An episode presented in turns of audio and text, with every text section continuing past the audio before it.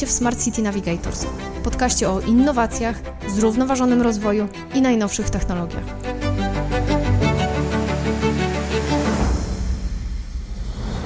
Ten podcast tworzy dla Was Navi Parking. Kamil Sobiszewski, niedoszły student Wydziału Jazz w Zespole Państwowych Szkół Muzycznych imienia Fryderyka Chopina w Warszawie. Los chciał, że trafił na Politechnikę Warszawską i został inżynierem. Sprawnie łączy zdobytą wiedzę z umiejętnościami biznesowymi.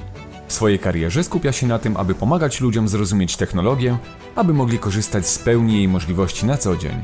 Misję tę realizuje pracując i rozwijając działy sprzedaży w firmach zajmujących się oprogramowaniem. Powitajmy Kamila Sobiszewskiego w najnowszym odcinku podcastu Smart City Navigators. Witaj Kamil. Witam, witam serdecznie. Witaj w podcaście Smart City Navigators. Super, witam wszystkich bardzo serdecznie. Bardzo cieszę, że tutaj jestem i dziękuję za zaproszenie. Porozmawiamy dzisiaj o tym, jak sprzedawać e, technologię w e, branżach z pewnymi oporami, czyli w branżach, które mają już jakoś ugruntowane swoje podejście do sprawy. Natomiast wy, jako młode pokolenie, jako startup, wychodzicie z pewnymi takimi, bym powiedział, innowacyjnymi rozwiązaniami. Mm, I na początek od razu takie pytanie mi przychodzi: jak zrozumieć klienta po prostu? No więc my mamy to szczęście, że tak naprawdę i ja, e, i Piotr, w tym więcej Piotr, mocno tak naprawdę no, pracował w branży naszych i pracował z naszą grupą docelową, też można powiedzieć, że jest jej częścią.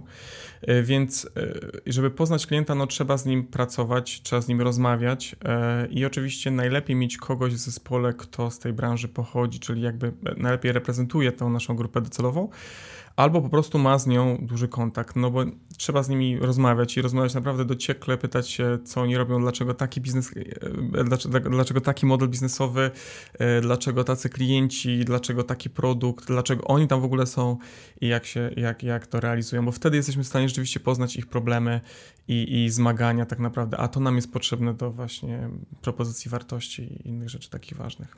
Bo wy działacie w branży budowlanej, prawda? I no znowu, czy czy łatwo jest skomunikować się z ludźmi z branży budowlanej?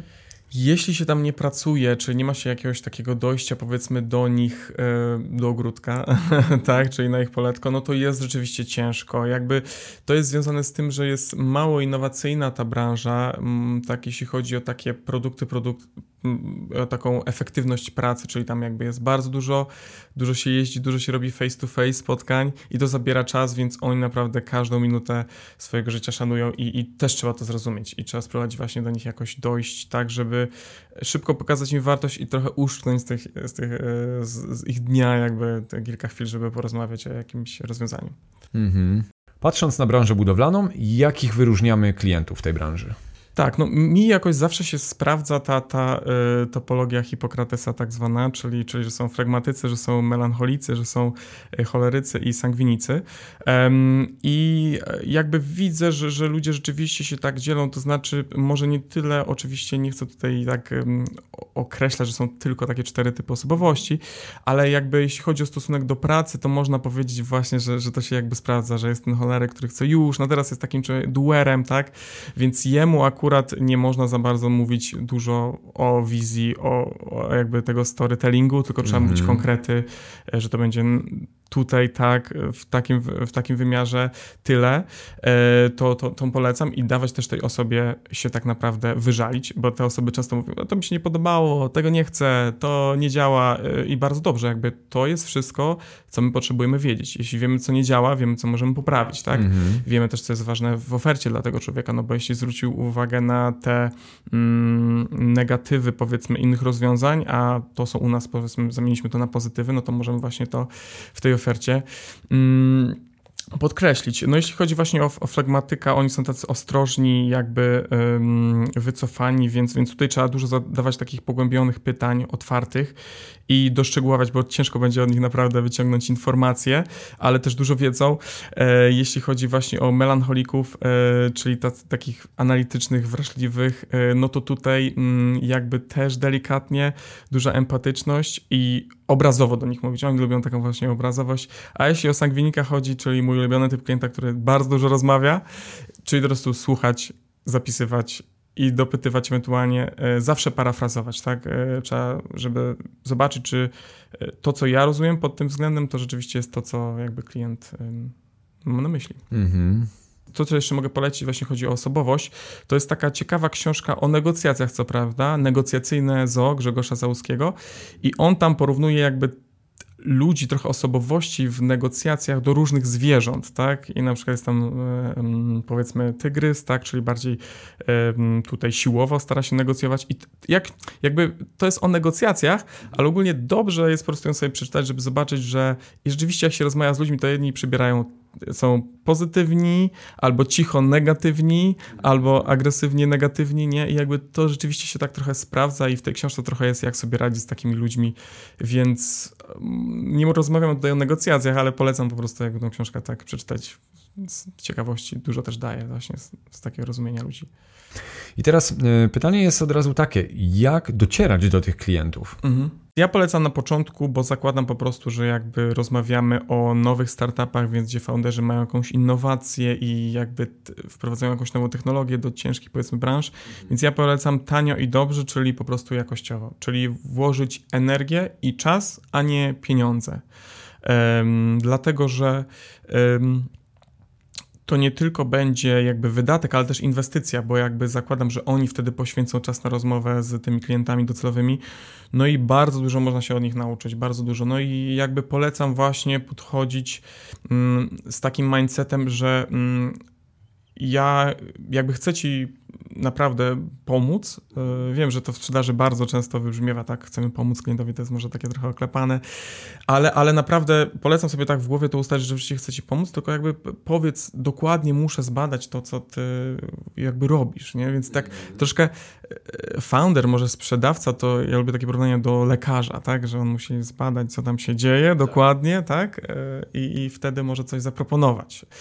No i właśnie to, co mogę powiedzieć, to się nie bać pytać, nie bać mówić się, że się nie wie, że się sprawdzi, że się douczy, bo naprawdę no takie takie w sumie y, rozmowy z klientami, których się ludzie najczęściej boją, że ktoś kogoś właśnie tam mm, ściągnie na dół ten pomysł, obrzuca pomidorami, tymi takimi e, parafrazując, tak?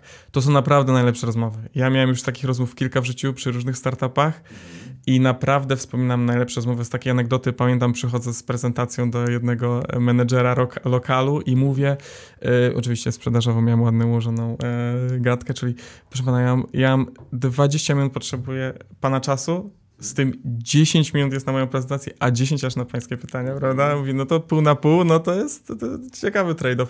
I gość powiedział, proszę pana, 20 minut dziennie, ja prowadzę tam 6 czy 7 restauracji, 20 minut dziennie to ja nawet żonie w ciągu dnia nie poświęcam. Ale rozmawiał okay. ze mną półtorej godziny, nie? Półtorej godziny ściągał ten pomysł mój, ja tam się broniłem, obiekcje i tak dalej, ale powiem wam, że ta rozmowa naprawdę była bardzo ważna dla naszego wtedy biznesu i dużo nam dała do, mm, do zrozumienia. Nie, oczywiście jakby była sprzedażowo negatywna, tak? Znaczy po prostu, bo nie udało mi się zachęcić go, zaciekawić, ale dowiedziałem się tyle minusów, powiedzmy, naszego pomysłu, tak? Bo to było jeszcze na etapie takiego discovery, że no, naprawdę super e, szkoła życia. E, więc tak, więc to był taki typowy, powiedzmy, e, choleryk, tak? Czyli szybko, teraz, tutaj y, i też z pozycji siły, ja tu jestem, tak? E, nie mam czasu dla takich, takich jak pan, to ja przyjmuję codziennie 10 y, tam, tak, więc no, trzeba sobie, to jest normalna część po prostu pracy takiej.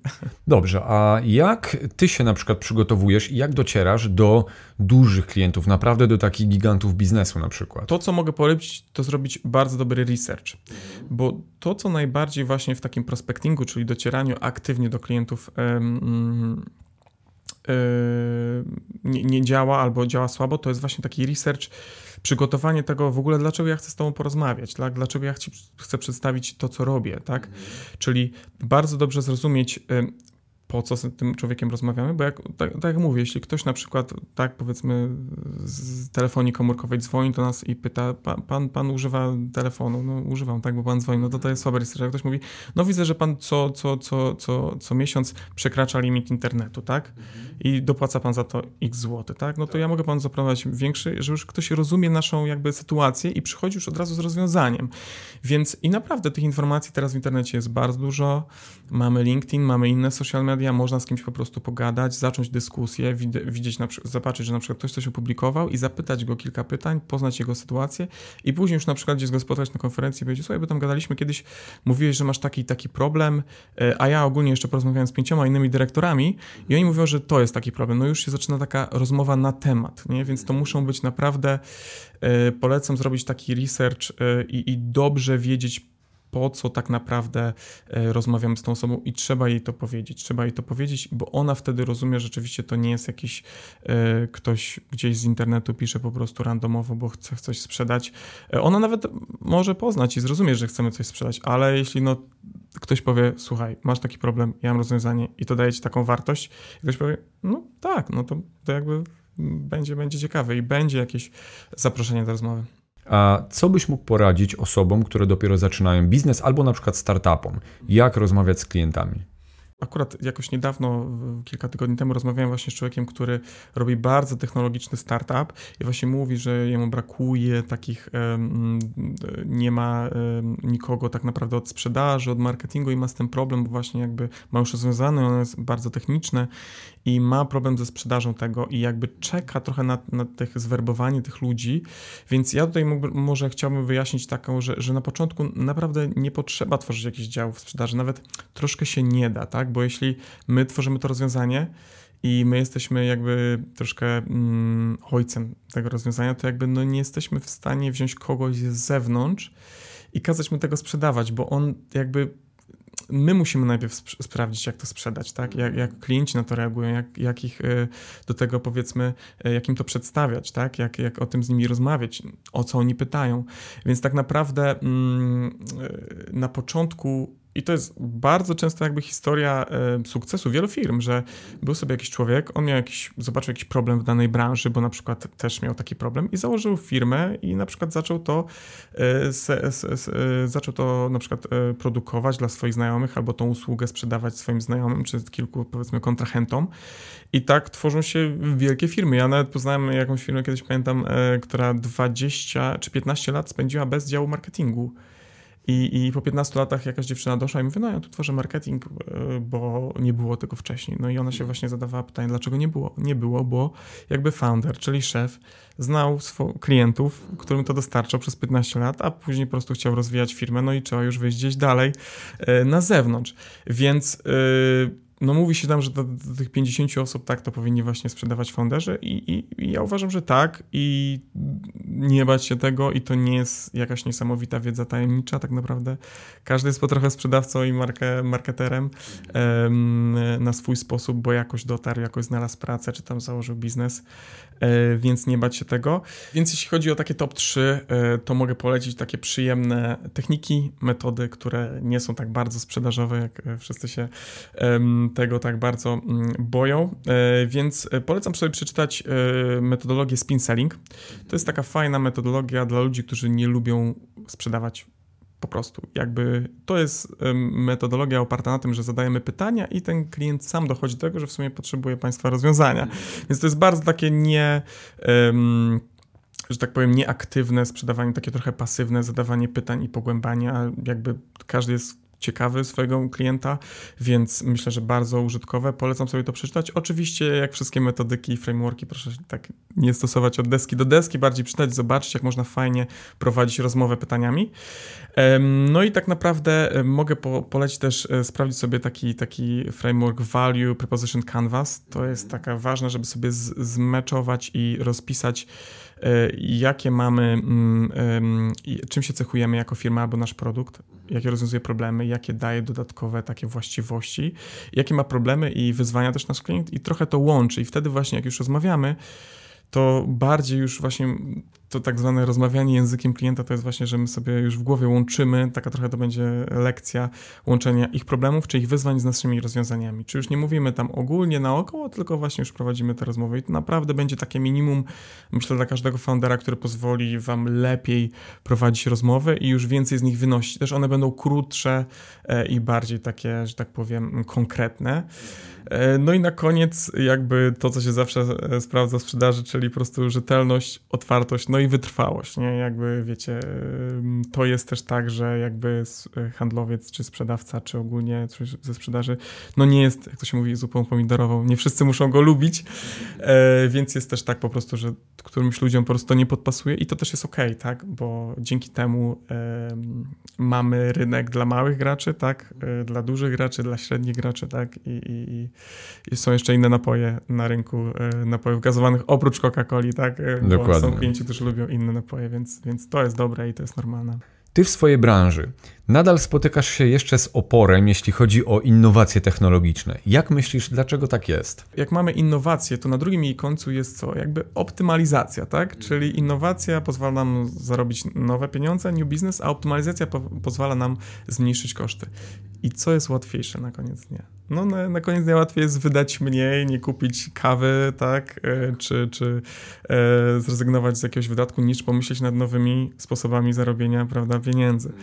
I, I dlatego właśnie to jest takie, takie ciężkie. Więc to, co ja widzę, to po prostu w tych firmach też dużych, gigantach, to zbyt wiele osób decyzyjnych, czyli na przykład rozmawiamy z kilkoma osobami, a nie z jedną, która zostanie takim naszym promotorem i ona rzeczywiście zrozumie nasze rozwiązanie, jak ono pomaga i ono będzie nas promować w tej organizacji, żeby to nie, to nie była rewolucja, tylko bardziej ewolucja, bo wtedy łatwiej i przyjemniej to się wprowadza, tak?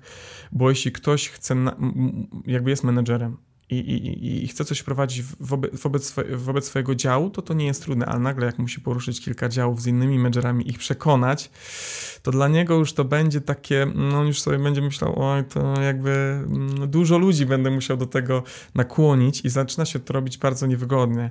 No i to, co jeszcze ja widziałem, to brak takiej strategii innowacji w stosunku do startupów, czyli startupy często są, mamy nowe technologie, jesteśmy nowocześni, innowacyjni, niesamowici i mamy to rozwiązanie, które przyniesie coś Państwu, tak, no ale ja mam taką firmę, ja mam tam 20 osób, które pracują non-stop, jakby nie mogę zatrzymać ich czasu i kazać im to wprowadzić, nie?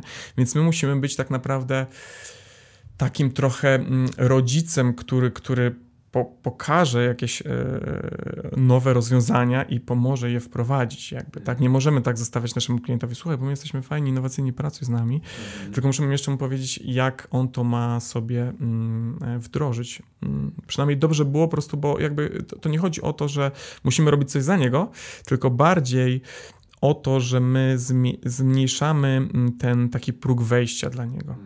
I to jest bardzo ważne, tak? Bo, bo jakby ludzie i lubią nowe gadżety, ale jak one są łatwe, fajne i przyjemne w użytkowaniu, tak? tak. Kupienie sobie nowego telefonu, smartfona, ono nie rewolucjonizuje naszego życia, nie, nie, tak. nie, nie, nie zmienia tego jak... Ale na przykład już, przykład, samochód elektryczny, spędzenie na stacji 20 minut, a nie 5 minut, czy tam 15, 15 jak chyba policzyło Porsche, już nagle się tworzą jakieś, prawda? Widzimy to w, w, wśród społeczeństwa, tak.